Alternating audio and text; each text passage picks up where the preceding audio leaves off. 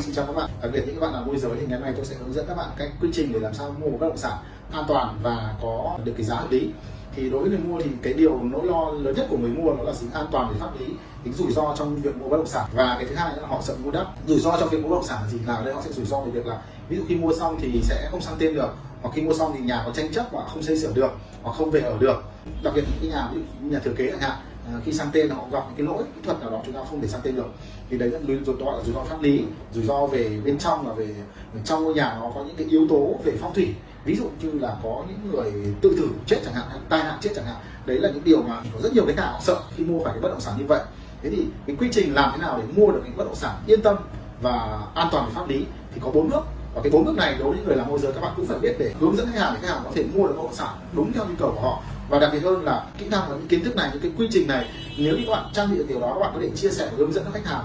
Bằng kỹ năng này khách hàng cũng sẽ có sự tin tưởng và yêu mến bạn hơn. Ví dụ họ có 3 tỷ hay 5 tỷ họ mua một ngôi nhà họ tin tưởng rằng à em rằng môi giới này có đủ kinh nghiệm đủ kỹ năng đủ kiến thức để là người đi tìm nhà cho mình. Và những người môi giới các bạn cũng phải rất thành thạo những cái quy trình để tìm mua nhà.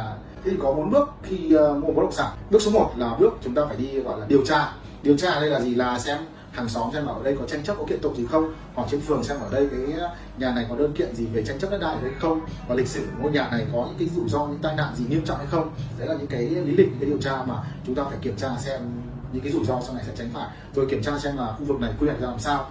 Nguy cơ là gì nếu chúng ta không kiểm tra điều đó thì chúng ta mua về. Tưởng là rẻ đúng không? Tưởng là có sổ đỏ. Nhưng mà chỉ sau ở một, hai năm thì nhà nước thu hồi và đền bù cái giá rẻ chúng ta mua rất là nhiều. Điều tra xong rồi thì cái việc thứ hai mà người mua cần phải quan tâm là gì? Định giá thì khi chúng ta điều tra ra chúng ta nhìn thấy những cái điểm mạnh điểm yếu của bất động sản này rồi chúng ta so sánh với những bất động sản xung quanh, thì lúc đấy chúng ta mới xác định được là chúng ta nên mua cái bất động sản này với giá bao nhiêu.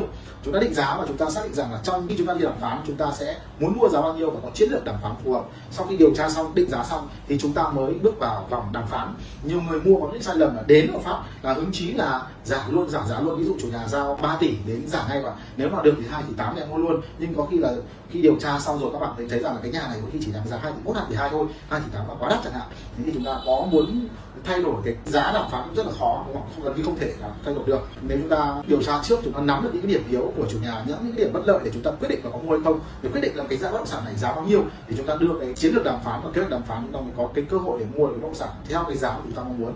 Bước một tôi nhắc lại, bước một là chúng ta cần phải điều tra điều tra đây là xem có tranh chấp gì không uh, có những cái rủi ro về phong thủy trong cái ngôi nhà nó không hay trong bất động sản nó không. Điều tra thứ hai là họ sẽ tình hình quy hoạch như làm sao và tiềm năng sắp tới ở khu vực này có những cái cơ hội gì để tăng giá hay không. Đấy những điều tra.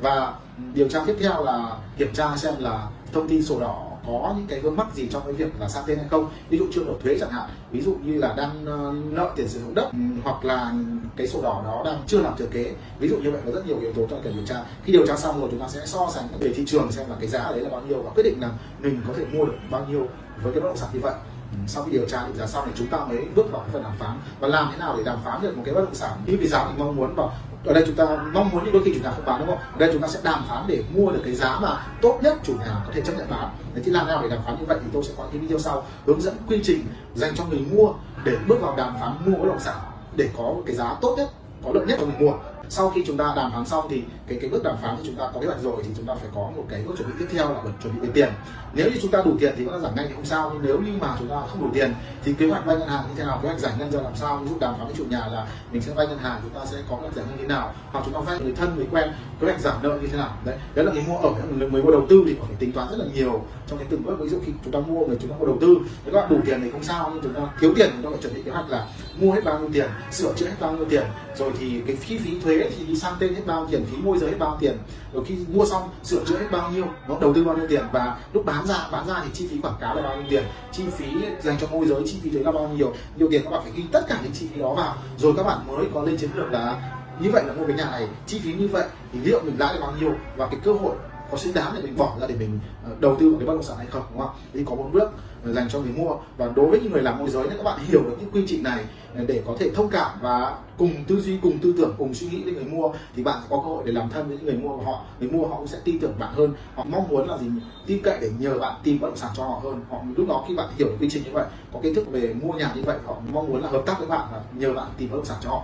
Thì vừa rồi là tôi chia sẻ cái quy trình bốn bước bắt buộc phải làm từng tuần tự từng bước một khi mua bất động sản. Và hy vọng rằng từ ờ, kiến thức tôi chia sẻ các bạn sẽ rút ra những cái bài học cho mình để chúng ta mua được bất động sản an toàn hơn và giá hợp lý hơn. Đặc biệt những bạn làm môi giới thì các bạn cũng sẽ có thêm kiến thức kỹ năng để sau này nếu như chính các bạn cũng là người mua nhà các bạn có những kiến thức đó hoặc các bạn hướng dẫn khách hàng của mình. Và hy vọng rằng những điều tôi chia sẻ sẽ giúp ích cho các bạn trong công việc phát triển sự nghiệp kinh doanh bất động sản. Hẹn gặp lại các bạn vào video sau. Các bạn nhớ nhé ấn nút theo dõi và bật chuông thông báo để mỗi khi tôi ra video mới thì bạn sẽ là người đầu tiên được xem ờ, trước những người khác. À, xin chân thành cảm ơn.